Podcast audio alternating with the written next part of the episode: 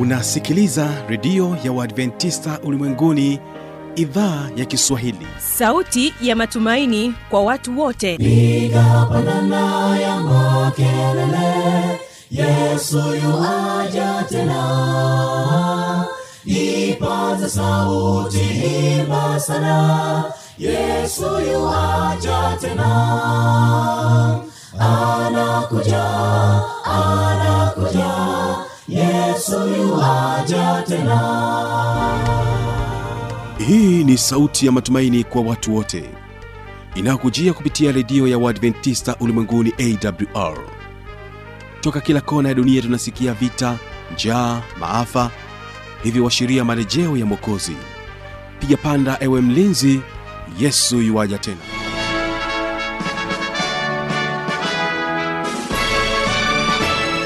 hii ni idhaa ya kiswahili kikutangazia moja kwa moja kupitia masafa mafupi ya mita bendi 25 kutoka hapa mkoani morogoro. Kumbuka unaweza kunipata kupitia awr tanzania na kupitia kisim fm masafa ya 89.7 kutokea kule nchini kenya. Leo hii msikilizaji ungana nami mtangazaji kibaga mwaipaja. Karibu sana katika kipindi hiki cha biblia ya kujibu. Basi kwa upande wa waimbaji leo hii tutakuwa na waimbaji wa kwaya ya magomeni kutokea dar es salaam. Watakubariki kwa wimbo unaosema lini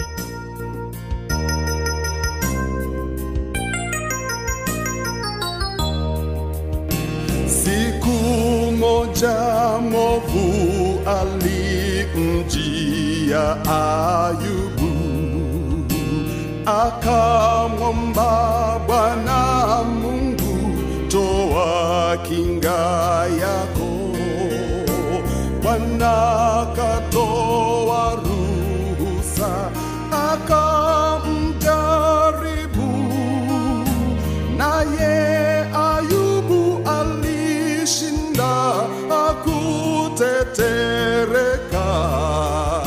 na katika wimbo wa pili utawaangazia waimbaji wa kwaya ya vijana ya majengo ambayo inatokea hapa mkoani morogoro. Watakuja kwako na wimbo unaosema uniongoze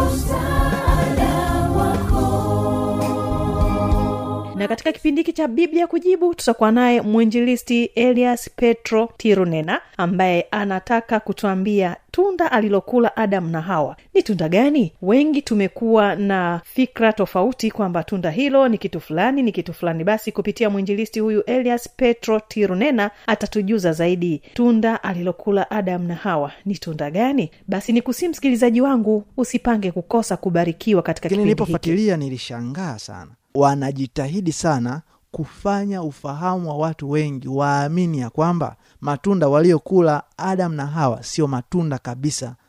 Hiyo ni maneno ya mafumbo. Kipo kitu ambacho walikula. Na hicho kitu walichokula ilikuwa ni vigumu wao kujizuia kutokukila. Na ndipo katika wakati nafuatilia habari zao wametengeneza hoja wameilinda hoja ya kwamba kwa kweli tunda walilokula adam na hawa walifanya tendo la ngono na kwa kuanza kipindi chetu waimbaji wa kwaya magomeni wanakuja kwako na wimbo unaosema lini?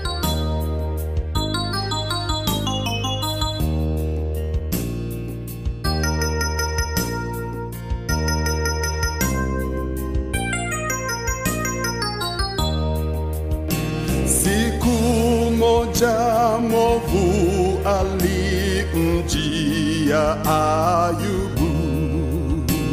akamwomba Bwana Mungu, toa kinga yako.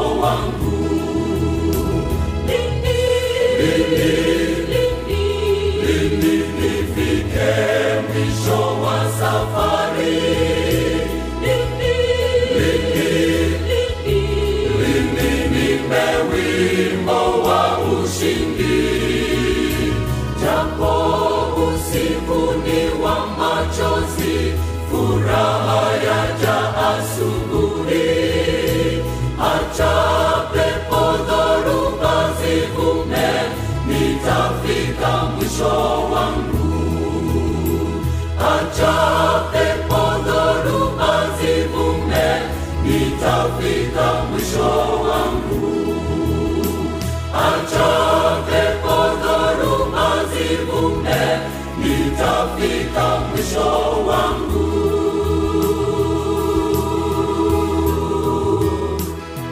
Asante sana kwaya magomeni kwa wimbo huo mzuri. Nami nachukua nafasi ya pekee kukuunganisha naye mwinjilisti elias tirunena na kujibu swali linalosema tunda alilokula adam na hawa ni tunda gani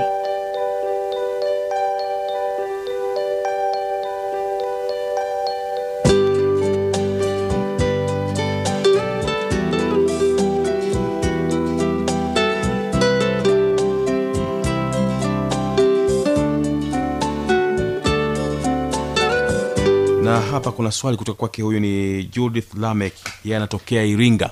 Anasema ya kwamba anauliza je ni kweli matunda aliyokula adamu na hawa ni matunda halisi? Mwinjilisti huko hapo? Naam nipo anauliza yale matunda yalikuwa kweli matunda halisi au kuna matunda mengine okay. kwa kutumia maandiko matakatifu ya biblia. Karibu mwinjirisi petro.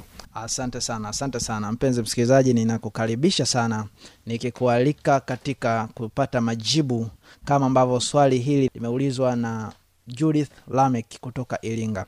Uh, dada judith ninakukaribisha katika majibu ya swali lako ambalo umeuliza katika katika katika kipindi chetu hiki cha biblia ya kujibu. Kwa kweli nitapenda kujibu kama ambavyo maandiko yanaeleza juu ya uwazi wa ukweli huu.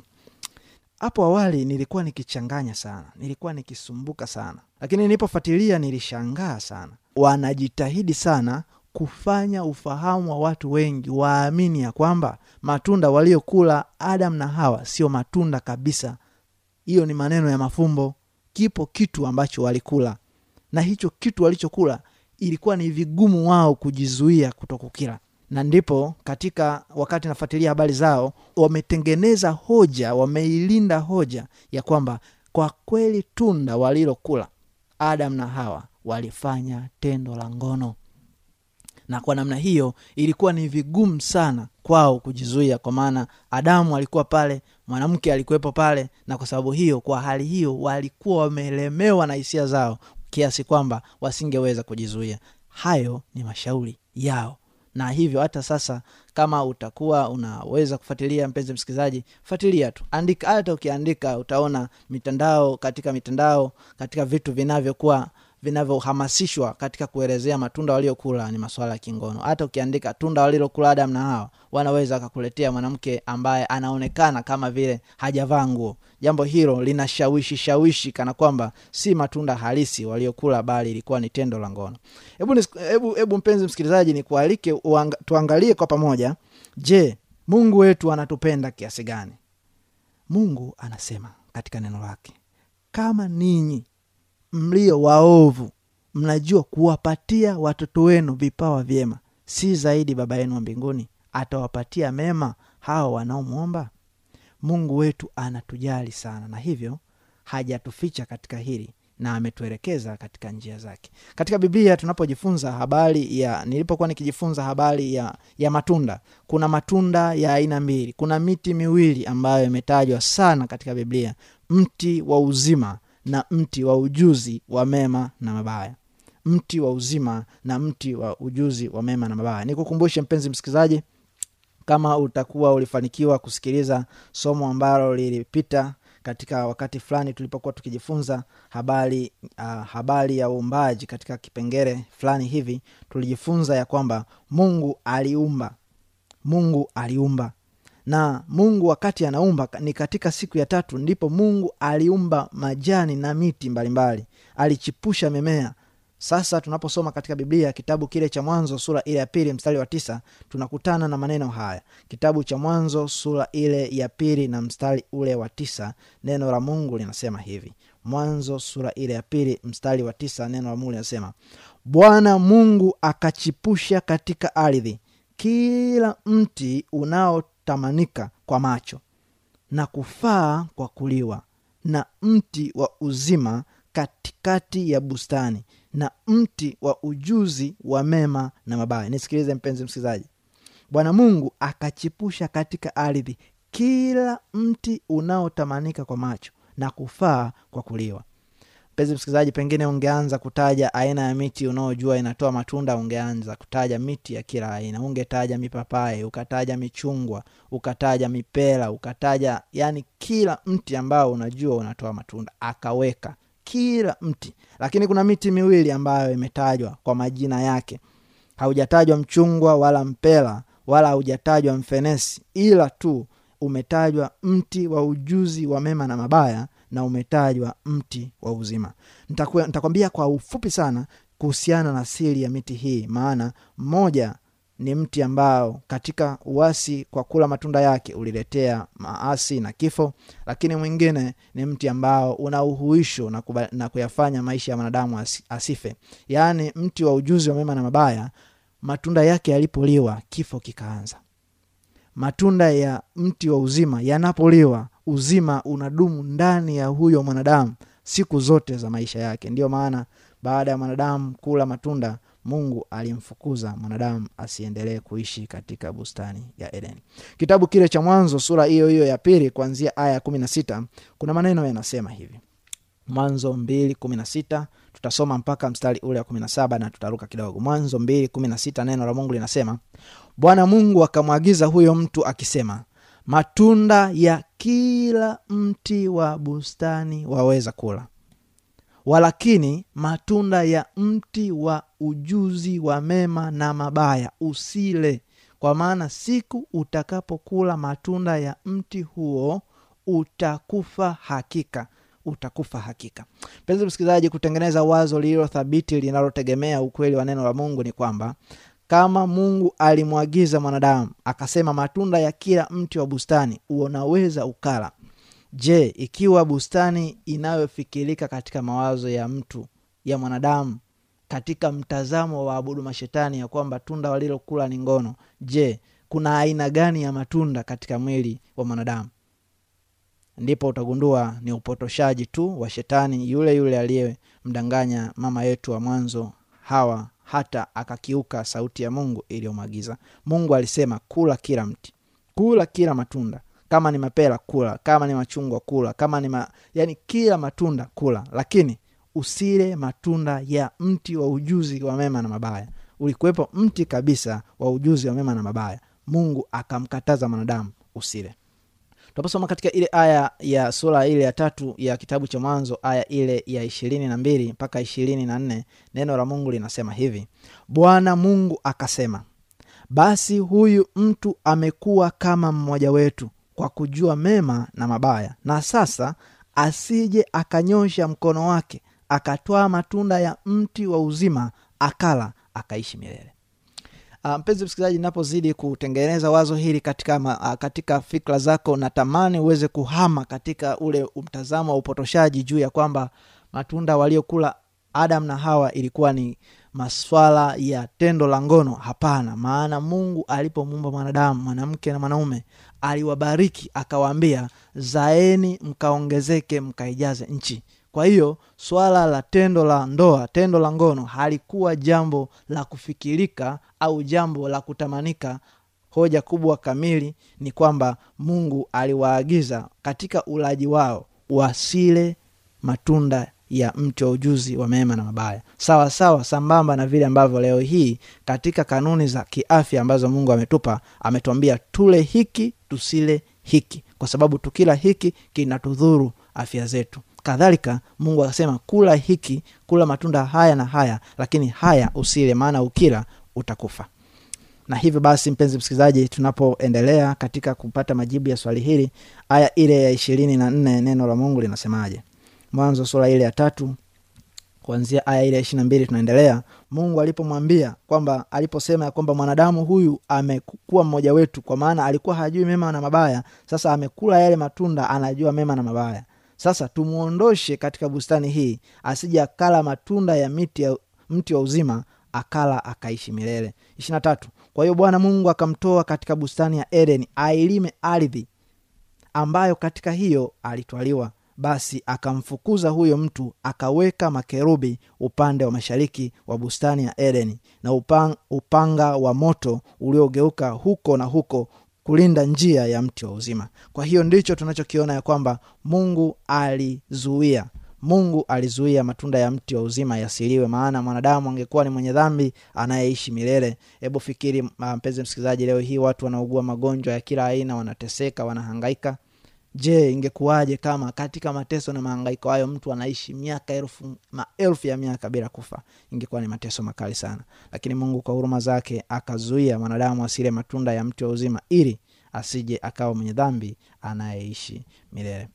Nikupatie aya hii mpenzi msikilizaji katika kitabu cha ufunuo sura ile ishiri na mbili linalothibitisha ya kwamba matunda ya mti wa uzima ambayo mungu aliyaweka katika bustani ya Edeni wakati anaumba walikuwa adam na hawa kabla ya kuasi walikuwa wanayala hayo matunda. Nisikize vizuri mpenzi msikilizaji. Waliambiwa kula yote ila tu usile matunda yaliyo katika mti wa ujuzi wa mema na mabaya. Kwa hiyo inaonyesha wazi hata matunda ya mti wa uzima walikuwa wanakula na walikuwa wanayafurahia. Lakini baada ya dhambi mungu akazuia wasiale hayo maana wakati wakiala hapo awali kabla ya kula matunda ya ujuzi wa mema na mabaya walikuwa wanaishi siku zote bila kufa na baada ya kula yale matunda yanayoleta kifo matunda ya ujuzi wa mema na mabaya wakazuiwa wasile yale matunda yanayoleta uzima siku zote wasija wakawa mtu asija akawa mdhambi anayeishi milele zote. Ufunuo sura ishirina mbili mstari ule wa pili inatuthibitishia na kutuambia ya kwamba mungu kwa up, ilikuwa ni kwa upendo wake kuwawekea wanadamu mti wa uzima katika bustani maana hata mbinguni mti huo wa uzima upo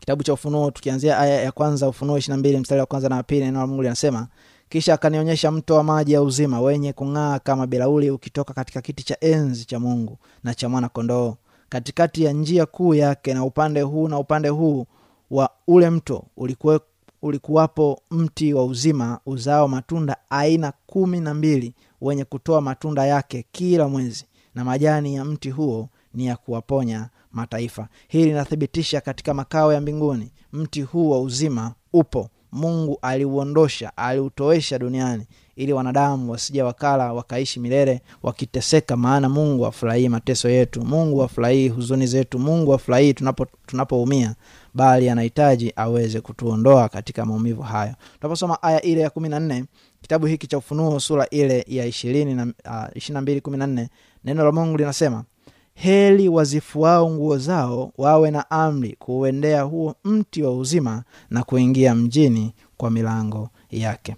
Basi mpenzi msikilizaji hili linatupatia uthibitisho ya kwamba matunda waliokula adam na hawa yalikuwa ni matunda kama matunda mengine lakini tu yalikuwa ni matunda yaliyokatazwa wasile. Na basi baada ya kuyala kifo kikaja kifo kikawa ni matokeo ya chaguzi yao kula matunda waliokatazwa. Leo hii yote yaliyokatazwa tunapoyafanya kwa kukiuka kile mungu alichoelekeza tunachagua njia ile ile ya kifo. Maana imeandikwa katika kitabu cha warumi sura ile ya nne mstari wa ishiri na tatu ya kwamba mshahara wa dhambi ni mauti. Mshahara wa dhambi ni mauti.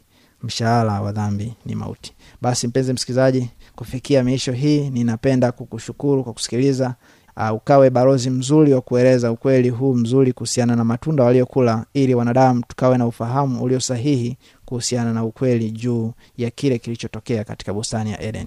Asante sana mungu akubariki na tuombe.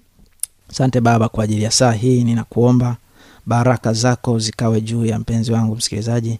Anapoendelea kusikiliza sauti yako bwana ukaweze kumbariki. Tusaidie katika chaguzi zetu tukafanye yale uliotuagiza ili tuweze kuwa na heri katika maisha yetu haya na maisha yale yajayo. Na kushukuru maana utatenda katika jina la yesu. Amina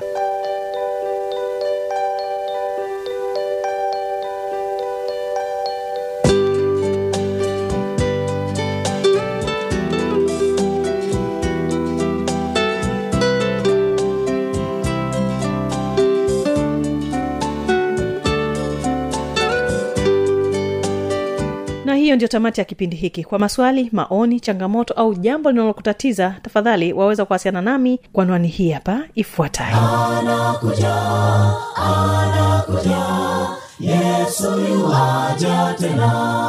Na hii ni awr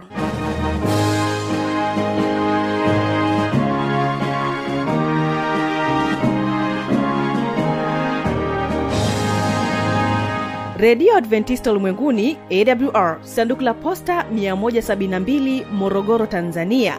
Anwani ya barua pepe ni kiswahili at awr org. Namba ya mawasiliano simu ya kiganjani 653 570814 na pia unaweza kuwasiliana nasi na idhaa ya maasai kwa nambari 769 986355 ukiwa nje ya tanzania kumbuka kuanza na namba kiunganishi alama ya kujumlisha 255 unaweza kutoa maoni yako kwa njia ya facebook kwa jina la awr tanzania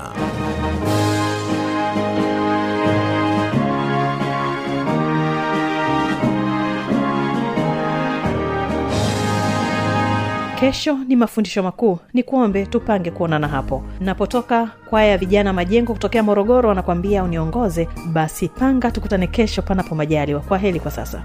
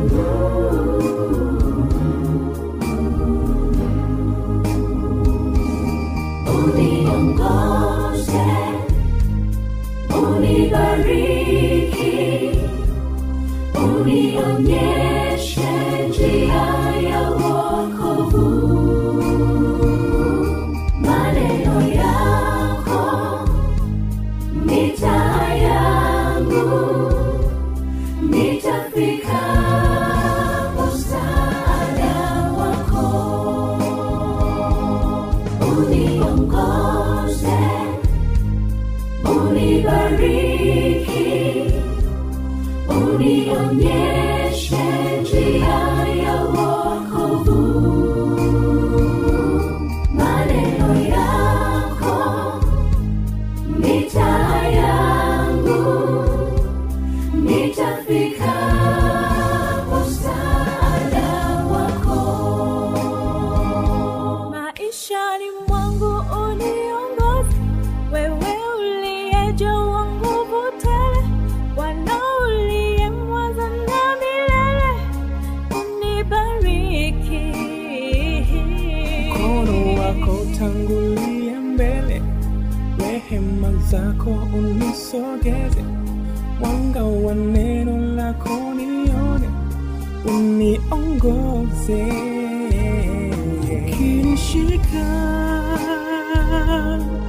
Sitakwenda gizani, tawala nafsi yangu, niwe wako.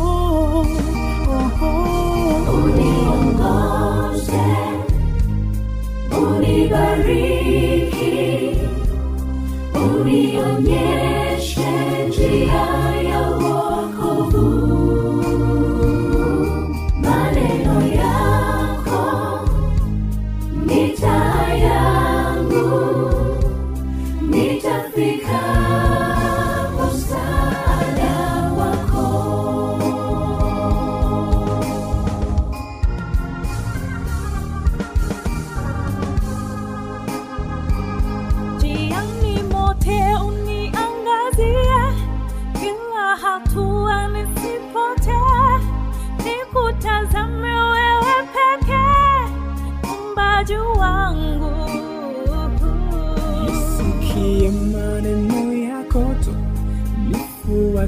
sheria yako kuu, niinue matendo yako juu, Muumbaji wangu. Ukinishika sitakwenda gizani, tawala nafsi.